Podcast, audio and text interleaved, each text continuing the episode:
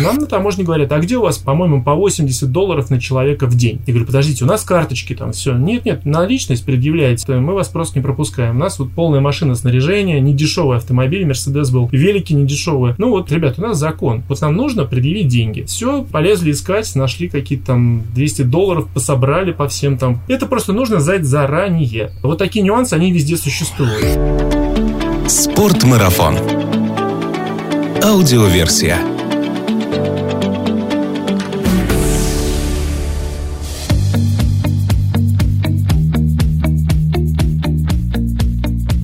Всем привет! Это Спортмарафон ТВ и проект Спортмарафон аудиоверсия. Меня зовут Артур Ахметов, я автор и ведущий подкастов Спортмарафон. И с того момента, как мы запустили проект Спортмарафон ТВ, я записываю свои подкасты в прямом эфире. Что это нам дает? А дает нам это следующее. Зрители нашего подкаста могут задавать вопросы нашему сегодняшнему гостю. У меня сегодня в гостях Павел Федоров, радиоведущий, автожурналист, горнолыжник, альпинист, активный путешественник, бегун, многодетный отец и просто, как видим, весьма позитивный молодой человек. Павел, привет. Всем привет, привет, Артур. Что-то, может быть, я забыл о тебе упомянуть? Ну, смотри, альпинизм уже немножко в прошлом, да, я даже КМС, по-моему, до конца все-таки не выполнил, хотя у нас было сложное восхождение, где я участвовал. Сейчас в горы не хожу, но, тем не менее, еще массу увлечений, есть еще и кайтинг перманентно, то есть кайт есть, я не катаюсь постоянно, тем не менее стараюсь, есть велики, есть триатлон, а есть пчелы, в конце концов, вот вчера был на даче, небольшая пасека такая, ну, это такое давнее увлечение, поэтому стараюсь всем понемножку. Надеюсь, угостишь меня когда-нибудь немножко своим медом. Договорились. Я тебя не зря именно сегодня, в этот день, позвал в эфир. Я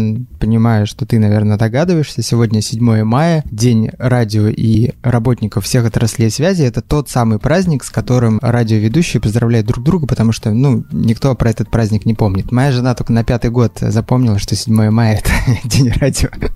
Есть просто альтернативная версия, не наша, но мы-то знаем, что радио изобрел Попов, и что это наше изобретение, поэтому, конечно, отмечаем сегодня. Помимо того, что ты являешься радиоведущим на радио Москва 92.0 FM, эм, ты являешься уже достаточно давно автожурналистом, именно вот поэтому тоже я тебя позвал сегодня, потому что хочется поговорить о автопутешествиях, как их правильно спланировать, что учесть в дороге, что обязательно взять с собой, что вообще такое автопутешествие, чем оно отличается от простой поездки. Кстати, а в какой момент простая поездка за город становится автопутешествием? Слушай, ну да, ты абсолютно прав. Если бы сейчас не самоизоляция, мы были бы уже, ну, я думаю, скорее всего, в Сочи, потому что это уже традиция, лет, наверное, 5 мы ездим на фестиваль бега туда. До этого ездили кайтить. Ну, то есть это редкий случай, что я вот сейчас дома на балконе, а они, соответственно, где-то в пути. Представь, что за окном у тебя море, да. Да, я легко себе представляю море леса, волны. А, на самом деле, э, все зависит от настроения. То есть путешествие, как говорят многие философы, еще кто-то, это состояние души. Есть же даже люди, которые, в общем-то, не выходя никуда, могут путешествовать, но это отдельная тема разговора, не со мной. Надеюсь, без а, различных вот. стимуляторов они это делают. Да, да, да, да. Многим ничего не надо, просто медитация, там даже коврик не нужен. То есть, если вы поехали, например, другим маршрутом на дачу, то есть она у вас рядом, в Подмосковье, но вы поехали каким-то новым путем, вы уже в путешествии, потому что вы впитываете новую информацию, у вас другое настроение, и вы не в буквальном смысле у вас поход, вы взяли с собой спальники, там еще что-то, едете два часа до дачи, у вас просто другое настроение. То есть вы ощущаете себя человеком в пути. Если брать э, любые религии, любые, в общем-то, ну, наверное, классическую философию, человек, который находится в путешествии, к нему даже в разных странах, в культурах другое отношение. Он особенный, потому что он совершает переход, ну, как бы из одного мира в другой. Поэтому здесь важно ваше состояние. Если вы решили дать крюка, повторюсь, на дачу, просто чтобы посмотреть красивые места, проехать какой-нибудь, не знаю, просекой неизвестной на дачу, чтобы э, покопать под колесами внедорожника, потолкать там его и так далее, вы уже считаете, что вы в путешествии. Поэтому здесь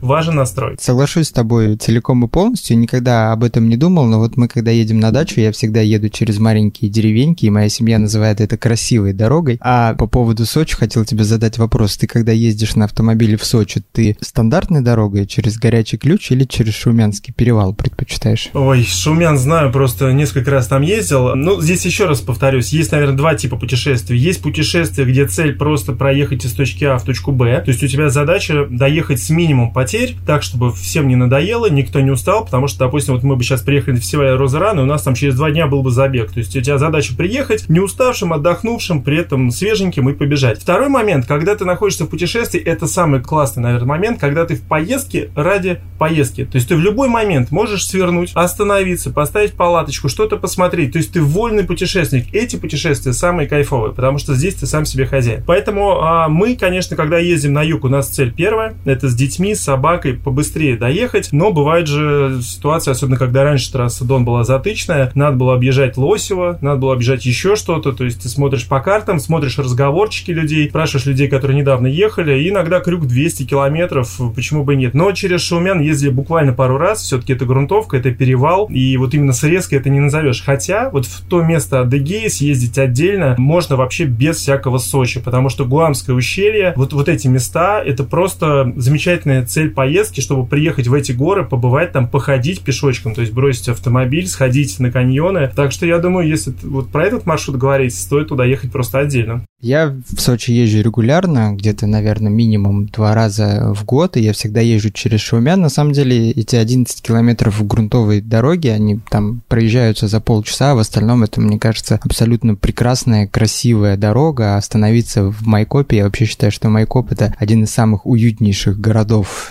в России. Он такой красивый, компактный, низко застроенный, и там все ходят, улыбаются. В общем, прекрасно. Всем там было неплохое пиво, и я как там прыгал с парашютом вот тоже было отдельное приключение. Это было дешево, потому что Майкоп, и было очень красиво сверху особенно. Хорошее пиво там осталось, пивной завод Майкопский восстановили, и он производит пиво, и там есть ресторан. Едем.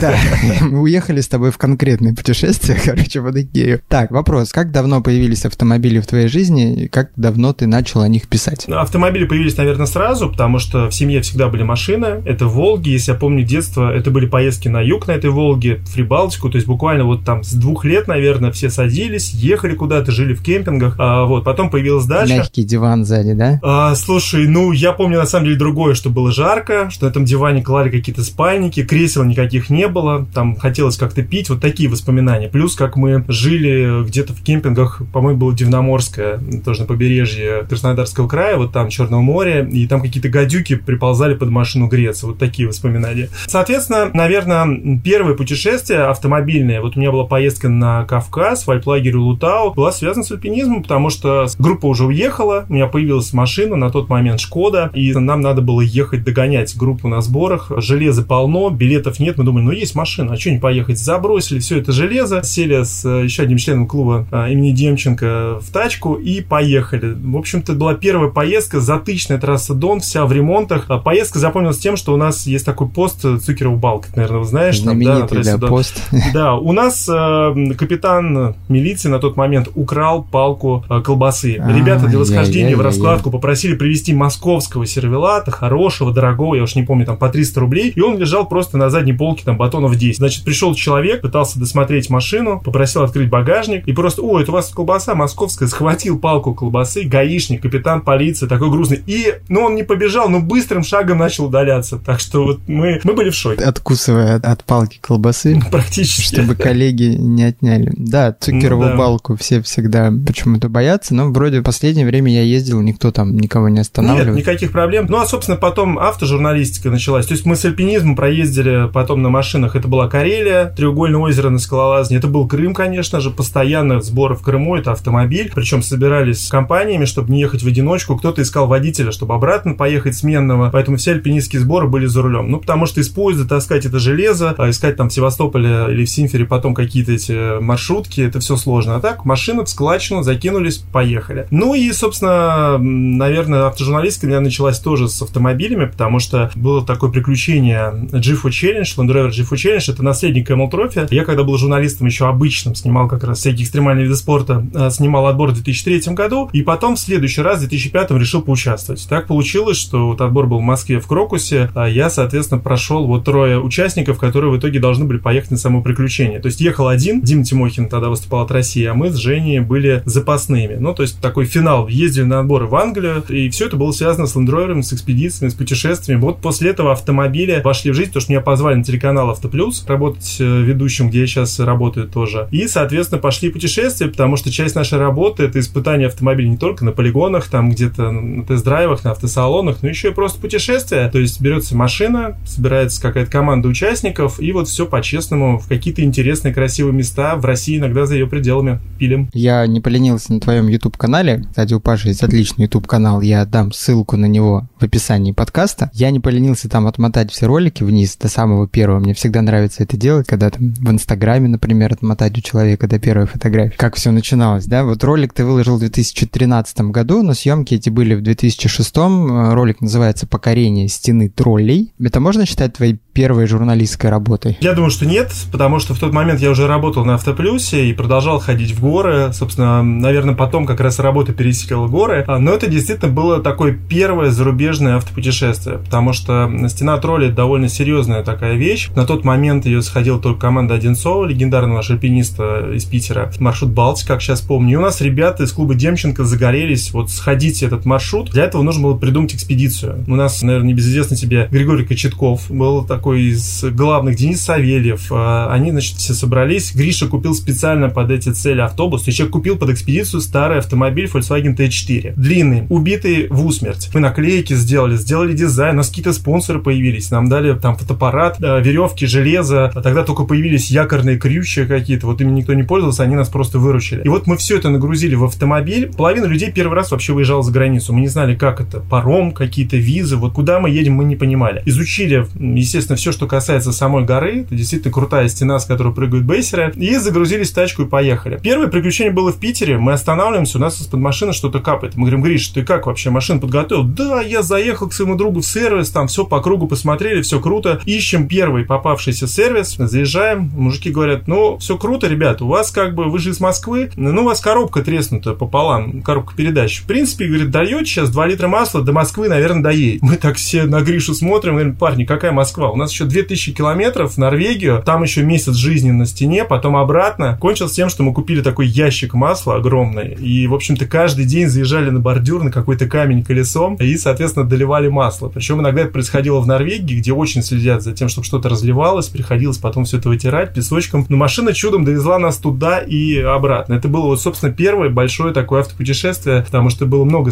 снаряжения, проехали очень много расстояния, то есть посмотреть что-то удалось даже. Ну и, собственно, залезли на стену тролля, это была отдельная история. Интересно, где сейчас этот Volkswagen? Я думаю, уже в каких-то руках, может быть, не исключено, что еще живой, потому что мы на нем потом еще съездили, по-моему, в Крым, ну и Григорий с ним расстался, потому что машина, конечно, уже была уставшая еще до него. Упомянул ты уже несколько раз Альп-клуб имени Демченко. Мы вот тут буквально два выпуска назад записывали выпуск с Дмитрием Головченко. Хочу ему передать привет. Вот так крутятся у нас последние выпуски вокруг именно этого Альп-клуба. Это легенда. Я вообще горжусь тем, что я знаком с Митяем, и прошу прощения за вот такую фамильярность, потому что а, он начинал ходить с моей женой, собственно, да, и вообще горжусь тем, что и с Сергеем Ниловым, и с Димой Григорьевым мы знакомы. Они потом стали, ну, есть звезды альпинизма мировой величины. То, что я знаком с этими людьми, это прям вызывает большое чувство гордости. А с Димой мы даже совершили первое схождение в Крыму на контрафорс Филатовой, по-моему, вместе ходили. Он уже был опытным альпинистом, а мы вот в отделение потихонечку лезли. Кстати, ребят можно регулярно встретить где-нибудь на московском марафоне, потому что все активно бегают. Я сейчас на бег немножко пересел. Митя... Как и все мы. Да, да. То есть просто приходишь, смотришь, кто есть на месте, бац,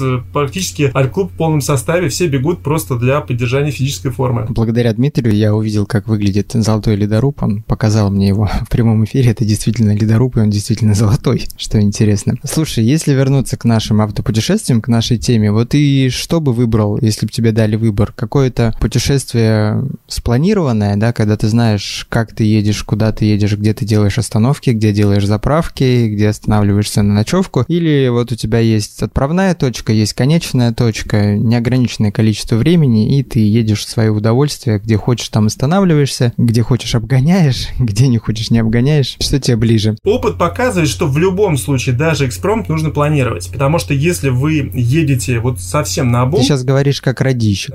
Нет, не серьезно. Экспромт это, реально это хорошо спланированный экспромт, да? Да, просто мы как-то с приятелем давно еще ездили автостопом, пробовали. У нас самая дальняя точка, это вот мы в Прагу съездили, и даже если ты вот автостопное путешествие не планируешь, ты рискуешь просто потерять время и, скажем, что-то не увидеть. То есть даже если ты едешь без лимита времени, то все равно нужно заранее посмотреть маршрут, нужно прикинуть. Ну, это, я сейчас не говорю даже про финансы, про ресурсы, которые у тебя с собой есть. Но ты можешь оказаться в каком-то месте, условно в горах, а у тебя нет цепи для автомобиля, и ты не заедешь на какой-нибудь красивый, там, не знаю, перевал или на какую-нибудь горнолыжную базу. Или ты просто, потому что заранее не посмотрел маршрут, не посмотрел, что там есть интересно, проедешь просто в 5 метрах, в 2 километрах от главной достопримечательности, на которую ты бы свернул, если бы заранее позаботился о том, что просто посерфил интернет, посмотрел людей, которые там уже были, послушал их рекомендации, в какое время нужно туда приехать, чтобы эта достопримечательность, допустим, была открыта, работала, чтобы там не было какой-нибудь истории. Примеров масса. Ну, например, едешь ты в Грузию через перевал, да, зимой, не взял цепи, а у тебя машина моноприводная, не полный привод. Тебя просто останавливают и в три дорого предлагают взять цепи в аренду, потому что по-другому зимой через перевал не пускают, да. И таких нюансов масса, поэтому все-таки, если ты прикидываешь маршрут, нужно заранее посмотреть нюансы. Я сейчас даже не говорю про визы, пропуска на автомобиле, если это Китай, номера на автомобиле отдельные, локальные права, если вы едете в какую-то страну, где-то нужно международные, а получить там китайские права. Вот в Китае, к сожалению, именно не путешествовал, бывал, но не путешествовал на автомобиле. А это отдельная история, и очень, кстати, интересно было бы там побывать. Поэтому планировать нужно заранее и, главное, распределить усилия. Потому что если вы начнете по дороге сразу все смотреть интересное, вы можете не доехать до какой-то главной финальной точки вашего путешествия. То есть, если вы отправляетесь в кругосветку на пару лет, ну, может быть, вы можете расслабиться. Хотя и так, вот я общаюсь со многими кругосветчиками, люди все-таки планируют и делают это поэтапно. Иначе, конечно, либо не хватит времени, финансов, либо, опять же, просто можно что-то проехать мимо. Так что в любом случае прикидывайте, планируйте,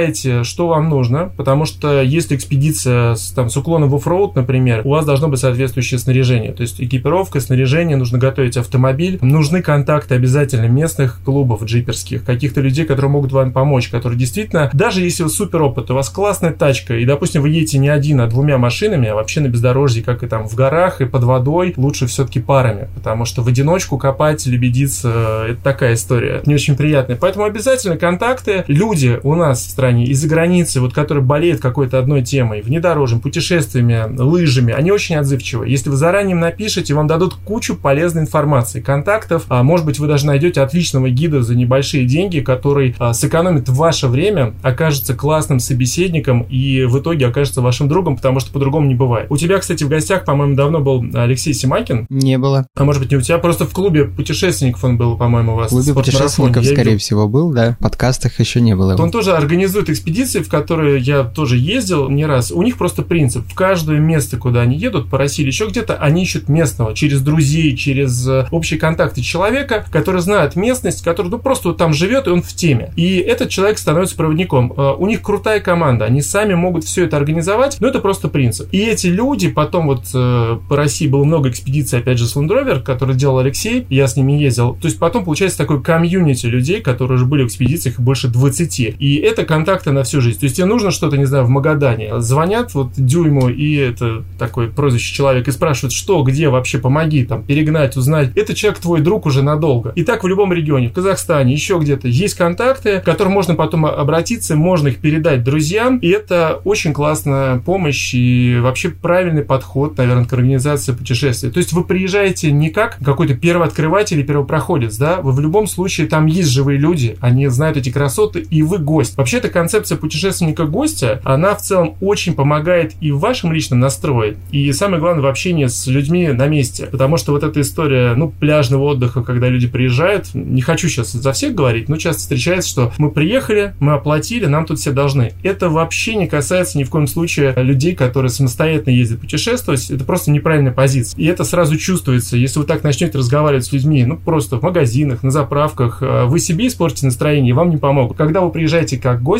вы, во-первых, сразу учитываете местные локальные особенности, иногда это, кстати, жизненно необходимо. Достаточно поехать в какую-нибудь мусульманскую страну, например, или куда-то еще со своим уставом а, в чужой монастырь, и вы просто мало того, что ничего не увидите, вам еще и могут там навалять, спустить колеса и так далее. Поэтому... Залог неудачного путешествия. Да, да, ну у меня, слава богу, таких не было, потому что вот эта позиция, она просто помогает. Ты приезжаешь, ты заранее знаешь и уважаешь местные обычаи, даже если они тебе почему-то не нравятся. Но вот в этом месте принято вот так, а не иначе. И все. Это очень помогает в азиатских странах, потому что там уклад веками такой. Если ты начнешь качать права и говорить, что взятки это плохо, или там и так далее. Э, есть примеры у близких знакомых, которые просто, у них все было в порядке с автомобилями, они на таможне уперлись, не захотели заплатить, там, не знаю, 2000 рублей, по-моему, я сейчас условно говорю, да, и просто прожили три дня на границе. Звонили в посольство, еще куда-то. Надо понимать, что вот в этом месте принято вот так. Это сложилось веками и годами. Вы же едете в путешествие, ваша цель увидеть что-то, но если у них там принято, вы как некий посланец из России не переделаете местную действительность. Поэтому провоцировать не надо, но нужно просто грамотно соответствовать. И в этом, кстати, опять помогут вам люди местные, потому что они точно знают, как себя надо вести в этой ситуации. Главное, что еще знают местные люди, это где можно вкусно поесть и как не проехать мимо той замечательной кафешки с чебуреками. Слушай, ты много говоришь про вот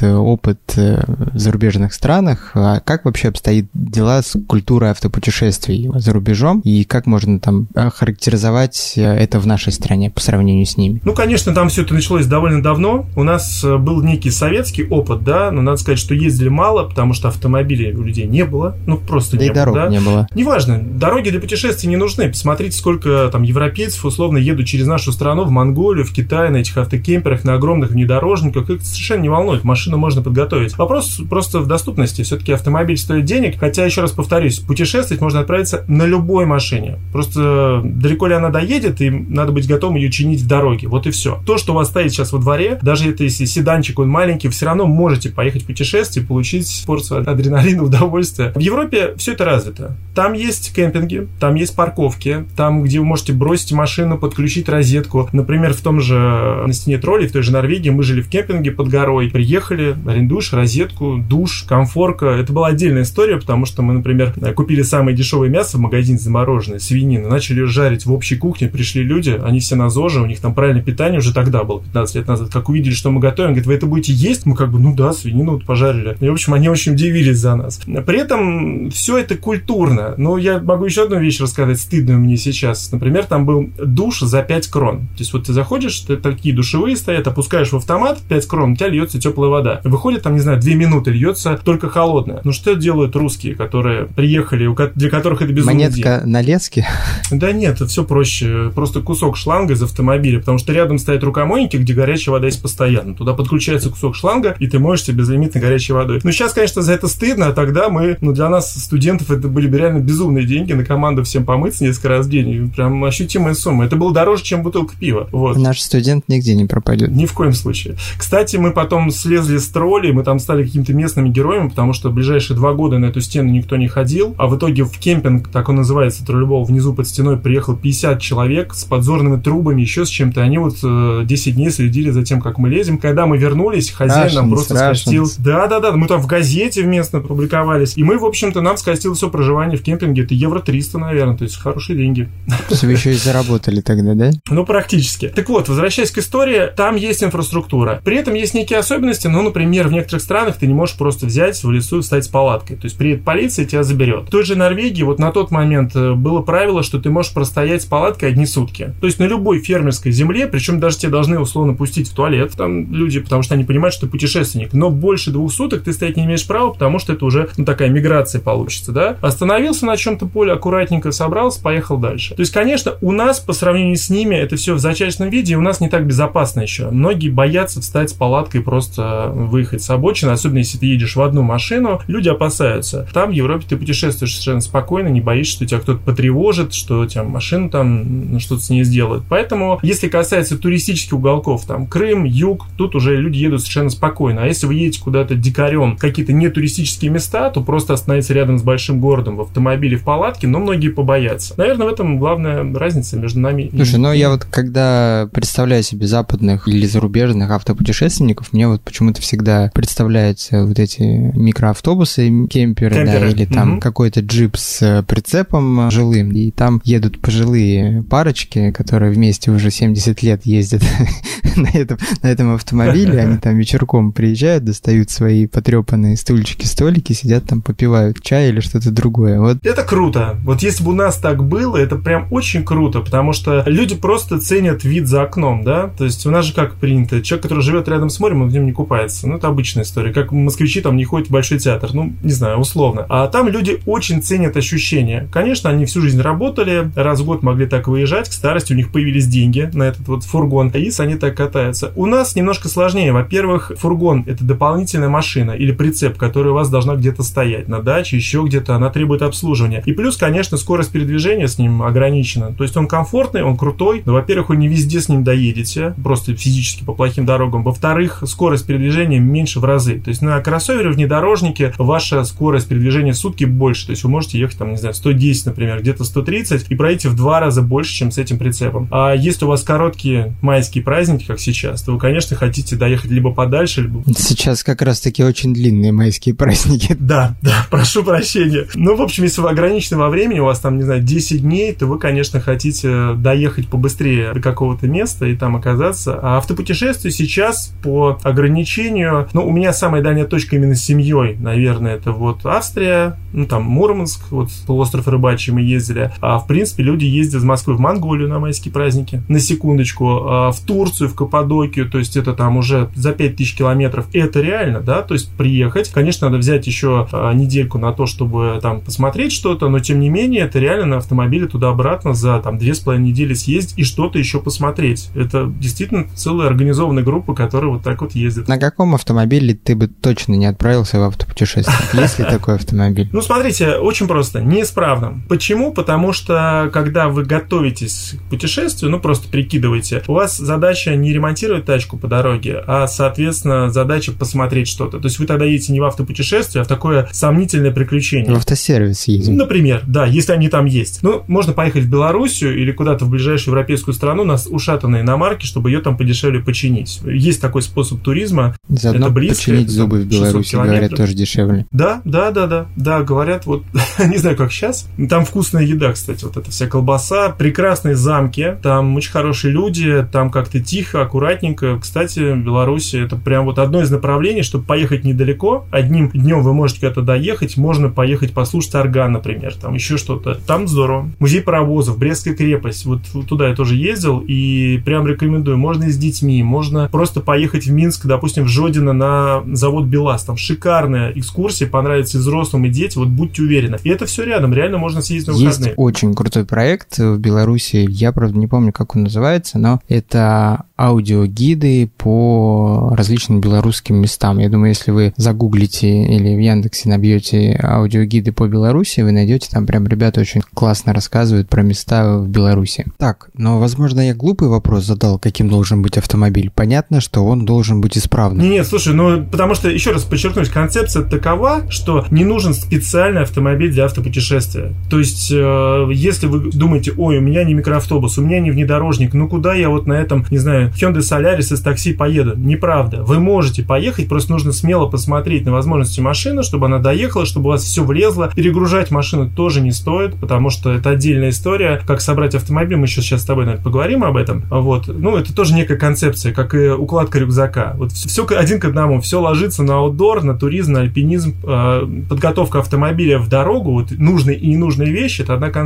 Поэтому любой автомобиль, он, в принципе, годится. И э, если кто сейчас пользуется, все пользуются Инстаграмом, э, интернетом, то видят замечательные кругосветные путешествия э, людей, которые ездят на обычных машинах. Слушай, я забыл профиль девушки, которая с собакой едет в кругосвет. Сейчас все я позабывали мы с тобой, да? Я сейчас помню. Я сейчас вспомню, где-нибудь надо погуглить. Она мне периодически в ленте всплывает. На обычном старом Hyundai, она уже второй год доехал до Штатов с собакой. Вот они едут просто в кругосветке. Ну, человек так живет, да, то есть она покинула страну, она именно вот смотрит, фотографирует, ведет блог. Это просто самая обычная тачка. Круто. Ну, давай поговорим о том, о чем необходимо подумать перед автопутешествием. Цели задачи. Вот прям сразу вы садитесь с теми, с кем вы поедете. То есть это семья, это ваши друзья. И определяете концепцию. Либо вы едете из точки А в точку Б, это одна задача, либо едете не спеша и наслаждаетесь. Заранее голосуете, ну как бы где вы останавливаетесь, плюс-минус. Могут быть варианты, потому что, естественно, маршрут в дороге корректируется. Надо договориться на берегу. Проблема коллективных поездок, когда много людей в одной машине, либо несколько автомобилей в том, что в какой-то момент кто-то увидел красивое место, озеро, пляж, я не знаю, замок, говорит, я хочу здесь переночевать, хочу остановиться. А все остальные говорят, а мы не хотим, мы хотим ехать дальше, нас вот море ждет. И тут начинается некий раскол. Хуже ситуация, когда у кого-то сломалась машина, и люди говорят, ну как ты вот такой не поменял там, не знаю, шрус какой-то. Мы же тебе говорили, из-за тебя теперь мы должны что, все сидеть и смотреть, как ты сломался? И эти вопросы нужно обсудить сразу. Либо вы договариваетесь, что если кто-то сломался, он пересаживается в другую машину, либо он остается там как-то и решает сам свой вопрос. Потому что иначе просто вот смысл путешествия, он теряется. Он как бы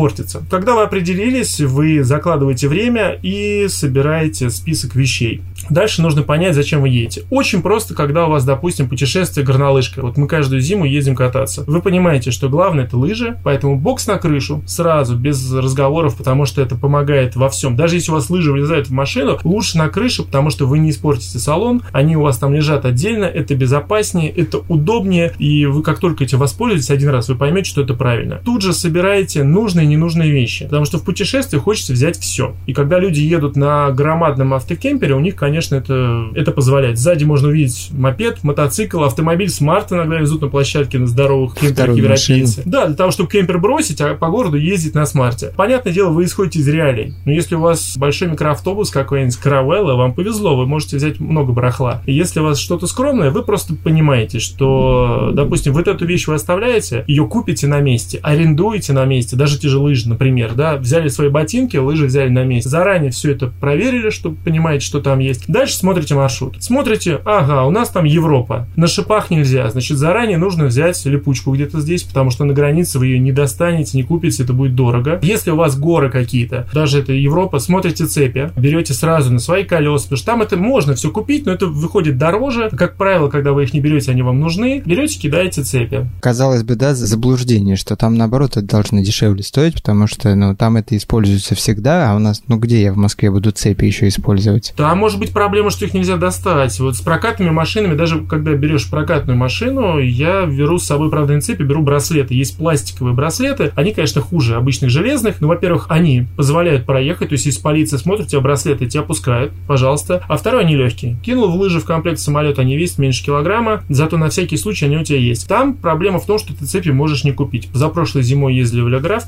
кататься, брали машину в аренду, мы просто не могли найти цепи. Просто была такая зима снежная, все раскупили. Ну, то есть вот ты едешь по трассе, пробка огромная, но цепи нет. И полиция просто стоит, останавливает, всех без цепи заворачивает. Прямо вот перед горами у Гренобля мы там, в общем-то, ну, пришлось найти, пешочком прогуляться, найти эти цепи, приобрести. А второе, тоже немаловажно, если вы едете куда-то за пределы России, вы заранее изучаете визовый режим. А всякие грин-карты на машину, это все можно сделать на границе, но можно сделать и заранее. То есть цена плюс-минус одинаковая. А какие-то доверенности, если они нужны, тоже заранее. С переводом. Если едете в Азию, обязательно все переводить. В Европе чуть попроще, на всякий случай лучше перевести, чтобы все у вас было там на английском языке как минимум. Проверить, нужна ли наличка или не нужна. В прошлом году ездили в Калининград, туда поехали через, соответственно, ехали через Литву, обратно решили просто пробки посмотрели, с Калининградской области выехать через Польшу. Въезжаем, с триатлон, у нас велосипеды, все. Нас спрашивают, мы говорим, у нас нужно проехать побольше, 180 километров всего. Нам на таможне говорят, а где у вас, по-моему, по 80 долларов на человека в день? Я говорю, подождите, у нас карточки там, все. Нет, нет, наличность предъявляете, либо выписку с банковской карты, мы вас просто не пропускаем. У нас вот полная машина снаряжения, не дешевый автомобиль, Мерседес был, велики не дешевые. Ну вот поляки так немножко относятся к нам не всегда дружелюбно, но совершенно нормально, без всего. Они говорят, ребят, у нас закон, вот нам нужно предъявить деньги. Все, полезли искать, нашли какие-то там 200 долларов, пособрали по всем там, рубли их не интересовали. Это просто нужно знать заранее. Вот такие нюансы, они везде существуют. Ну и дальше продумать э, технологию движения, потому что, например, мы когда едем с детьми, мы стараемся ехать нон-стоп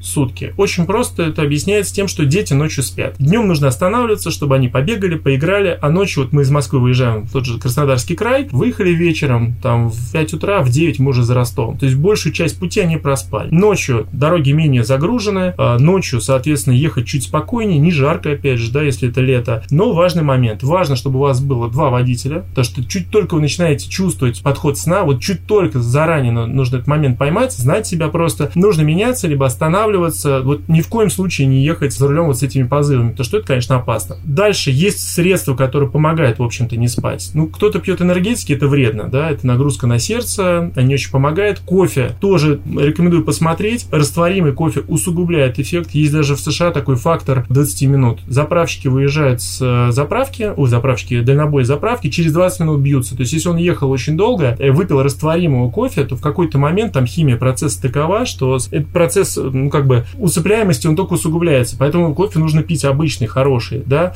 И то он только чуть-чуть помогает и не всем. Чаи, вот то, что реально работает, пуэры всякие, там улун какой-нибудь, вот прям вот от человека зависит. И семечки, например. Я лично еду на семечках, потому что вот эта моторика, она помогает не заснуть. Еду на семечках, это хорошо сказано. Да-да-да, но это... Но салон потом, наверное, весь, да, в шелухе? Слушай, ну да, да, салон в шелухе, конечно. Стоит задуматься, включить обдув, циркуляцию в салоне, все в семечках. Плюс спортсмены знают, что у них высокий гликемический индекс. Съесть полкило семечек за там 2000 километров пути, это только в путь. И, конечно, вы потом удивитесь вот всему этому. Кто это вышел из автомобиля, да? Вроде выезжал другой человек. Ну, примерно так. Соответственно, вот это важно все прикинуть. И здесь еще важный момент. Есть еще разные способы. Открыть окно, высунуть, там, снять один ботинок, если коробка автомат. Ну, это такие уже экстремальные вещи. Умываться периодически. Общались с путешественником рекордсменом э, Райаном Месснером. Он периодически э, ездит рекорды. Раньше он ставил, ездил. Он чистит зубы. Захотел спать, остановился, он прям 10 минут чистит зубы. И после этого он говорит, я полтора часа не сплю. У него на счету всякие там рекорды безумные какие-то. Представляешь, что у него после 10 минут чистки зубы как дополнительный э, свет работают, да, наверное. Источник освещения, да-да-да-да-да. Ну, у всех свои приколы. Кто-то отжимается, подтягивается. Важно просто себя поймать. Хочешь спать, а, свернул куда-то, ни в коем случае не на обочине, потому что вот эти ДТП дальнобоев, когда они просто начинают засыпать и съезжать на обочину, это самое страшное. Обязательно нужно отъехать куда-то в сторонку, на парковку, заплатить там 100 рублей, 200 за эту парковку, да. Можно и в поле отъехать, хотя сейчас вот не везде колхозники рады тому, что на их поля кто-то приезжает, встает, там бумажки потом всякие бросает, мусорит. Поэтому тут надо просто подумать, прикинуть и вот главное отъехать с дороги в безопасное место. Павел, ну, слушай, вот наш подкаст, он вообще про аутдор, а мы как бы говорим с тобой про автопутешествия. Вот скажи такой вопрос к тебе. Какие современные элементы снаряжения аутдорщика могут пригодиться в автопутешествии? Слушай, все. Я могу сказать, что люди, которые никогда не ходили там в походу, условно говоря, вообще не знакомы с этой темой, просто едут в автопутешествие, им сложнее. Ну, простой пример, они там берут, не знаю, одеяло и подушки с собой. Человек, который ходил в горы, у него с собой есть классный спальник, на котором, если что, можно, вот у тебя кончился бензин, у тебя там, не знаю, зима, все, а у тебя хороший пуховый спальник, ты в нем закрылся, ты спасателей дождешься. То есть ты в нем можешь прожить, там, не знаю, 10 часов, переночевать. Плюс, если у тебя есть маленькая горелка, это вообще спасение. Потому что маленький горе... горелочка какая-нибудь JetBoil в машине вообще идеально. Ты его подвесил куда-то. Ну, важно помнить, что если особенно у вас бензиновый автомобиль, это все опасно. Поэтому вы прям буквально сидите и держите эту горелку, да, потому что если что-то загорится, машины горят очень быстро. Соответственно, у вас есть горячая вода, у вас есть чай, вы можете запарить какой-нибудь доширак, сейчас условно, и это все очень здорово помогает. Фонари. Простейшая проблема, если у вас сломалась машина, нужно поменять колесо, а у вас нет в машине света. Никакого. Если у вас есть налобные фонарики, вот с телефоном это неудобно, потому что телефон падает в грязь, связь нужна для другого, батарейка быстро садится. Фонарь аутдорный, нормальный, налобный, это must-have в любой ситуации, даже если вы не в путешествии, просто автолюбитель, это вещь, которая выручает. Какие-нибудь крутые кружки. У меня вот такая есть кружечка, просто автомобильная, моя уже именная, вот Тяньшань, экспедиция в Тяньшань. Таская мега удобная тем, что у нее есть клапан, во-первых, она закрывается, и когда пьешь, она вот с таким клапаном вот здесь. То есть это термос, естественно, плюс это не проливайка. То есть ты залил эту воду, какую-нибудь или чай, она у тебя теплая. Вот, например, мы были на Колыме зимой как-то в Якутии, ну, там было в среднем там где-то 45 градусов, и вот очень здорово все проверяли термосы. Если у тебя даже в машине ты ставишь термос, и он у тебя к вечеру хотя бы тепленький, это прям классный показатель, потому что реально хочется чего-то теплого. Когда ты в валенках, когда в пуховке, в огромной, в рукавицах, там, э, уже автомобили Discovery, Land Rover в тот момент, они после минус 40 даже не показывают температуру. То есть ты вышел на улицу в минус 40, через там 2 минуты, все, у тебя все замерзает, вот все оборудование, все вещи. Поэтому термос важная вещь, если вы едете вот в такие места. Ну и, соответственно, дальше по списку. Палатка, да, те, кто ездит на автомобилях, прекрасно знают, что спать э, в автомобиле, если у вас, конечно, не какая-нибудь э, Калифорния, кемпер, где все раскладывается и так далее, спать в автомобиле это жесть. В сиденьях у вас болит спина после этого, вам неудобно, вы лучше выспитесь, если рядом поставите палаточку, э, кинете каремат, пенку, там, как сейчас называют, и нормально поспите. Вы лучше отдохнете и спокойно поедете дальше. Плюс, если вы едете в машину, у вас куча снаряжений, много людей, вы просто не сможете там ничего разложить, да, потому что у вас все там будет навалено, забито, и вы спокойнее отдохнете. Так что весь набор аутдорщика, включая, кстати, одежду. То есть, э, если мы говорим про зиму, ехать находиться там в каком-то термбелье в легком, в какой-то полорке, потому что если вы будете рулить в пуховке, вам будет очень жарко, но это невозможно. Поэтому вы что-то одеваете легкое, горнолыжное, шапочку, вышли на заправке, не надо ничего вам одевать, спокойно добежали, там в кафешке, вернулись, обувь, какие-то удобные легкие кроссовки. То есть даже зимой, если минус, я еду в беговой какой-нибудь обуви, в кроссовках именно в легких, потому что, во-первых, педали, рулить удобнее, нажимать на педали, естественно, легкой обувью. Если видели спортивные гоночные тапки, они вообще такие, как будто носки. А, опять же, возвращаясь к Якутии, я там ехал в валенках всю дорогу. Ну, просто минус 40, вот прямо натурально в валенках. С подошвой были валенки? Да, с подошвой, такие с галошами, как у бабушек. Потому что были кремовские ботинки, но реально они мне были, видимо, маловаты, соломоновские, по-моему, и реально в них ноги мерзли. Я их забросил, взял вот валенки у ребят, и прям вот идеальная вещь. Но, опять же, там коробка автомат, и вот, ну, было очень некомфортно. То есть какое-то активное движение в такое невозможно. В кроссовочках, пожалуйста. Ну, все, кто ходит в горы, знают, что есть какая-то обувь, которая для того, чтобы идти, есть какая-то обувь для бивака, там, да, что-то легкое, тапочки. Кстати, в тапочках не очень, да, потому что у вас должен быть все-таки закрыт мысочек. Ну, вот эти случаи, которые по попаданию педали под тапок, они настолько распространены в мире, что посмотришь иной раз на этих дальнобойщиков, которые в тапочках ходят, думаешь, все-таки лучше в чем-то другом. Поэтому лучше кроссовочки. Не, ну они-то опытные, слушайте, у них уже это педали, руль, продолжение, так сказать, их рук и ног. У них тапочек продолжение ноги, я думаю. Согласен, согласен. В общем, какая-то сменка, беговая обувь у меня всегда с собой, поэтому в ней ты едешь. То есть все, что применимо в аудоре, оно прям работает э, на раз-два. К тому же обычно аудорные вещи и приспособления, они занимают гораздо меньшее место, чем стандартные полотенца, одеяло, подушки. Согласен, но в этом и кайф автопутешествия, что ты, например, можешь себе позволить тяжелый палатку. У тебя машина везет, да? Если ты, когда ходишь в горы, там взвешиваешь все по грамму, вот это не берешь, это тяжелое, это не берешь. Здесь ты можешь позволить себе взять удобные стулья. Кемперские, вот мы начали ездить в путешествие, мне товарищ подарил жене на день рождения, называется, по-моему, Канадин Кемпер стул. Я говорю, Леш, он здоровый, он в машину не влезает в багажник поперек. Зачем вот эта спинка? Кстати, альпинист э, тоже клуба Демченко, Алексей Антонов, вот, э, известный в прошлом горный турист, чемпион России несколько раз по горному туризму, он за МВТУ уходил, за Бауманскую команду. Так вот, он говорит, Паш, ты сядь. Ну, как раз это сбор где-то в Карелии, на треугольном озере. Я сажусь, я понимаю, что в этом стуле сидишь, и тебе не хочется вставать. И вот когда у тебя есть с собой такое снаряжение, ты понимаешь, ради чего ты его тащишь. Это как альпинисты, которые тащат с собой кофеварочки маленькие, еще что-то, потому что вот заряд позитивной энергии, эмоций от этой вещи, он превосходит э, затраты энергии на ее перевозку, э, укладку и так далее. Поэтому вот это все автомобиль позволяет. Знаешь, я когда первый раз сел на раскладной стул Helinox, который занимает вот столько мест, я понял, что я с него тоже не очень хочу вставать. Тем более, что, ну, какая бы машина у тебя ни была, ортопедический матрас ты с собой туда не возьмешь, а надувную пенку вполне можно вместить. Тем более самонадувную. Да, да, да, да, да. Это хорошее решение. Ну, есть еще нюансы. Добавлю, знаешь, что есть классные вещи, э, маркизы всевозможные, они стоят денег, да? То есть, когда ты приехал, машина становится частью лагеря. Ты к ней привязываешь палатки за колеса, чтобы не сдуло. Вот мы когда ездили на кайтах на Бугасскую косу, ветер там главная проблема. То есть, ты едешь за ветром, но при этом обычно вещи у тебя сдувают. Ты к тачке все привязываешь. Маркиза, которая крепится на рейлинге, да, она просто дорогая. Но туристический тент обычный, который многие делали раньше сами, вот эти люверсы, его надо с собой брать. Потому что это твой лагерь, бивак, это штука на случай там завернуть вещи после дождя, еще что-то. Поэтому такие вещи, они из туризма, опять же, они спасают. Плюс, конечно, пилы, топоры, но что-то с собой надо иметь, да, такое маленькое. Может быть, складное, компактное, но помогает. Лопату. Лопата всегда нужна.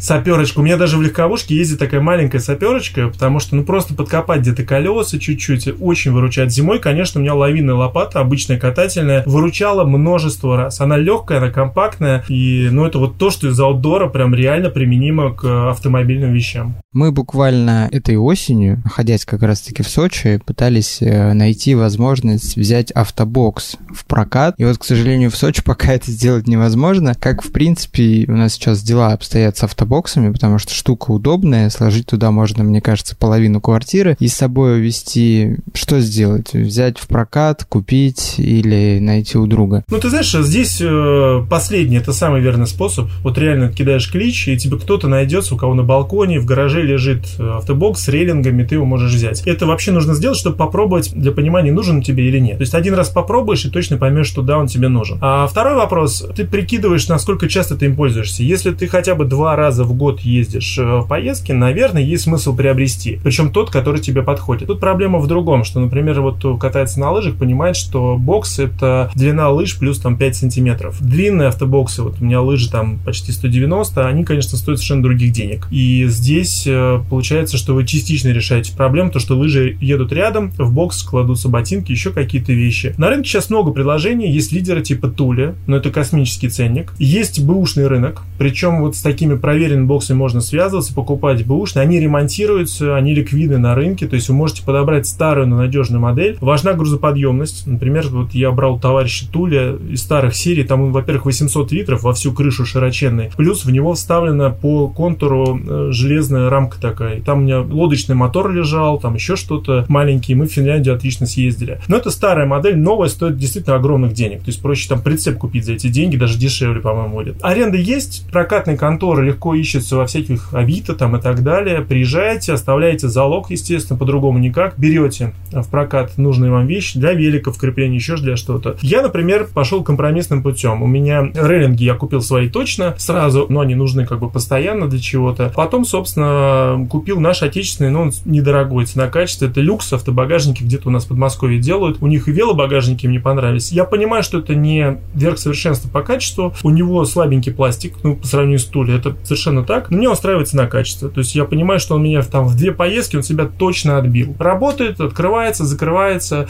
Туда нельзя класть вещи, которые боятся влаги. Даже если ты в полиэтиленовые мешки что-то укладываешь, даже в самый крутой бокс он герметичен. Поэтому те же лыжи кладешь аккуратно в чехле. Нужно, конечно, не перегружать. Это тоже понятно. Но это удобная вещь, положить какие-то вещи, тот же лагерь, палатки. Ты остановился ночью, тебе не надо раскрывать весь багажник, что-то там искать. В боксе приоткрыл, палатка, если она плоская, компактная, достал, поставил, все. Потом не спеша собрал. Поэтому автобокс для путешественников, для тех, у кого небольшие автомобили, это реальный выход. Там аэродинамика, то есть расход топлива плюс там полтора-два литра максимум. Кстати, можете посчитать экономику процесса. То есть вы везете с собой лыжи условно в Красную Поляну, понимаете, что это вам будет стоить плюс там, не знаю, две с половиной тысячи рублей просто на бензин за счет аэродинамики. Может быть, если вы едете на два дня или на три, такое тоже бывает, проще за эти же деньги взять лыжи в прокат, например. В принципе, да. Паш, слушай, ну вот вижу, что время наше подходит к концу уже. Мы с тобой абсолютно, мне кажется, незаметно проговорили 50 минут, поэтому хочу у тебя попросить в конце дать некое такое summary, выжимку. Вопрос будет мой звучать следующим образом. Если человек задумал свое первое автопутешествие, но сомневается, что бы ты ему сказал? Не сомневаться. Подойти, вот то, что мы сейчас обсудили, у себя взять белый лист бумаги, или, я не знаю, сейчас модный телефон, да, и написать все плюсы «да» и «нет». То есть в чем он сомневается? Я не еду почему? Потому что у меня старая машина. Знак вопроса. Дальше по списку прикидываем расстояние, сервисы по дороге, возможные затраты. Ой, у меня подвеска слабая. Окей, это мне может стоить там 30 тысяч рублей. Соответственно, ты понимаешь, если у тебя по маршруту есть сервисы твоего автомобиля, запчасти, то ты можешь, в принципе, рискнуть, поехать, взяв с собой эти деньги на ремонт. Или там, не знаю, я боюсь, что не доеду по каким-то причинам, там, бездорожье, далеко, усну и так далее. Вот все это нужно расписать, прикинуть за и против, и дальше принять решение, которое можете принять только вы. Вы хотите поехать именно в путешествие, тогда, наверное, надо ехать по-любому. Вам просто нужно доехать э, из точки А в точку Б, но вы хотите сэкономить на авиабилетах или же дорожных билетах, хорошенько подумайте, может быть, проще для вас будет все-таки переплатить и полететь самолетом, например, а не гонять свою машину, потому что все-таки тоже амортизация шины, там, не знаю, штрафы и так далее. Время, опять же. Да, время, опять же. А вы все это взвесите, вы тогда поймете, готовы вы ехать или нет, и примете правильное решение. Но кроме вас это решение никто не примет. Паш, и последний вопрос к тебе. Впереди все-таки, ну, официально три выходных дня, но их больше. У нас майские праздники, как я уже сказал, начались в конце марта и длятся уже, по-моему, 50 дней. Вот куда бы ты поехал э, в автопутешествие из Москвы на три дня? Ну, смотри, я, во-первых, не призываю сейчас ехать никого, потому что я все-таки считаю, что надо как-то постараться выдержать эту самоизоляцию. Но реально не призываю никого, да, потому Галочку что... поставили? Нет, ребят, ну серьезно, серьезно. А, три дня, давай, давай так, у нас есть просто три дня без пандемии, без всего Конечно, этого. да, мы говорим про нормальные У, условия. у меня не, в моей ситуации несколько вариантов. Первое, э, значит, э, Питер, Карелия. Это скалы, это просто Ладога, это просто Шхеры, это там рыбалка, это просто погулять по лесу. Тем более сейчас прекрасная дорога до Питера да, из Москвы. Да, да, вы не заметите, как окажетесь. Три дня это реально, то есть вы едете, вот мы раньше ездили, э, сезон начинался на скалах как раз три прикольно, становилось тепло, это 11 июня. Вот прям традиционно была поездка у всех. Выезжаешь в пятницу, там в понедельник вечером обратно. То есть вы совершенно спокойно доезжаете за, там, не знаю, 12 часов и на скалах уже. Второй маршрут или вариант, это какой-нибудь водоем, например, Плещеево озеро. Если там есть прогноз по ветру, вы едете кататься на кайте, идете в музей железной дороги, э, ходите вокруг, идете в музей утюга, самовара, ботик Петра. Это все рядышком, прям вот идеальный вариант для поездки. Есть еще неплохие вещи тоже на юг, по М4 дом. Это Варгол. Там есть отличная скала, можно полазить, погулять рядышком, посмотреть, даже есть пороги, поля, луга. А вот, вот эти, наверное, три места, которые я бы точно окучил. Ну и, конечно, всякие озера типа Валдай никто не отменял. А, Конаково, Московское море. Просто большая красивая вода. Мне вода нравится. Можно поплавать на сапе, на лодке. С семьей вы в пути до там 3-4 часов приезжаете, встаете лагерем, и у вас есть время нормально отдохнуть и нормально доехать обратно. Поэтому, мне кажется, вот эти четыре направления в приоритете. Мне пришла идея в голову. Производители автобоксов должны сделать такой бокс, на котором можно будет плавать. Отличная идея. Я в доле, поскольку это родилось сегодня в эфире. Но ты знаешь, по-моему, что-то подобное уже существует. Как минимум на этих боксах кто-то пытался кататься с горы. Я это видел. Вот люди снимали крышку от багажника и как на санках ездить. А, ну, я думаю, здесь будут свои запросы. А так, SUP, новое явление, которое у нас есть, замечательно. Outdoor бокс, так назовем. Ну, сейчас есть боксы, которые ты можешь ставить там палатку. Тоже такое классное решение. Многие джиперы используют, потому что под палатку тебе нужна ровная поверхность. А здесь ты просто выставляешь автомобиль, даже с помощью подкачивания колес, и у тебя ровная платформа, не в грязи, где ты залезаешь, и волки не достанут, потому что нужно прыгать на 2 метра. Спасибо тебе большое за этот разговор. Еще раз поздравляю тебя с э, нашим праздником 7 мая, Спасибо День большое. радио. Спасибо, что пришел, поговорили. Я думаю, людей, которые погрузятся в автопутешествия на своих любых автомобилях, станет после этого эфира больше. Спасибо тебе большое, всем удачи на дорогах, пока. До встречи! Спортмарафон. Аудиоверсия.